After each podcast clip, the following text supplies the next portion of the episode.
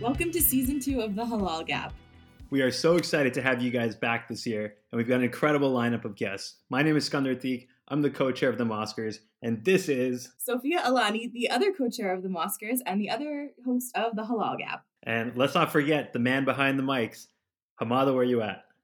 Hi. There you go. we have some incredible lineup of programming for you guys this year. We're super excited to get going. Hopefully, we can give you a little bit of enjoyment through your quarantine season here. And stay tuned for some episodes dropping as early as any time frame, Hamada? It'll be as early as two weeks. Two weeks from today. As early as April. As early As as, early April, as- which is tomorrow. Tomorrow. April, which is today when you hear this. No, let's put like an actual date on it. Uh, let's let's yeah okay as early as April 6th. There you go.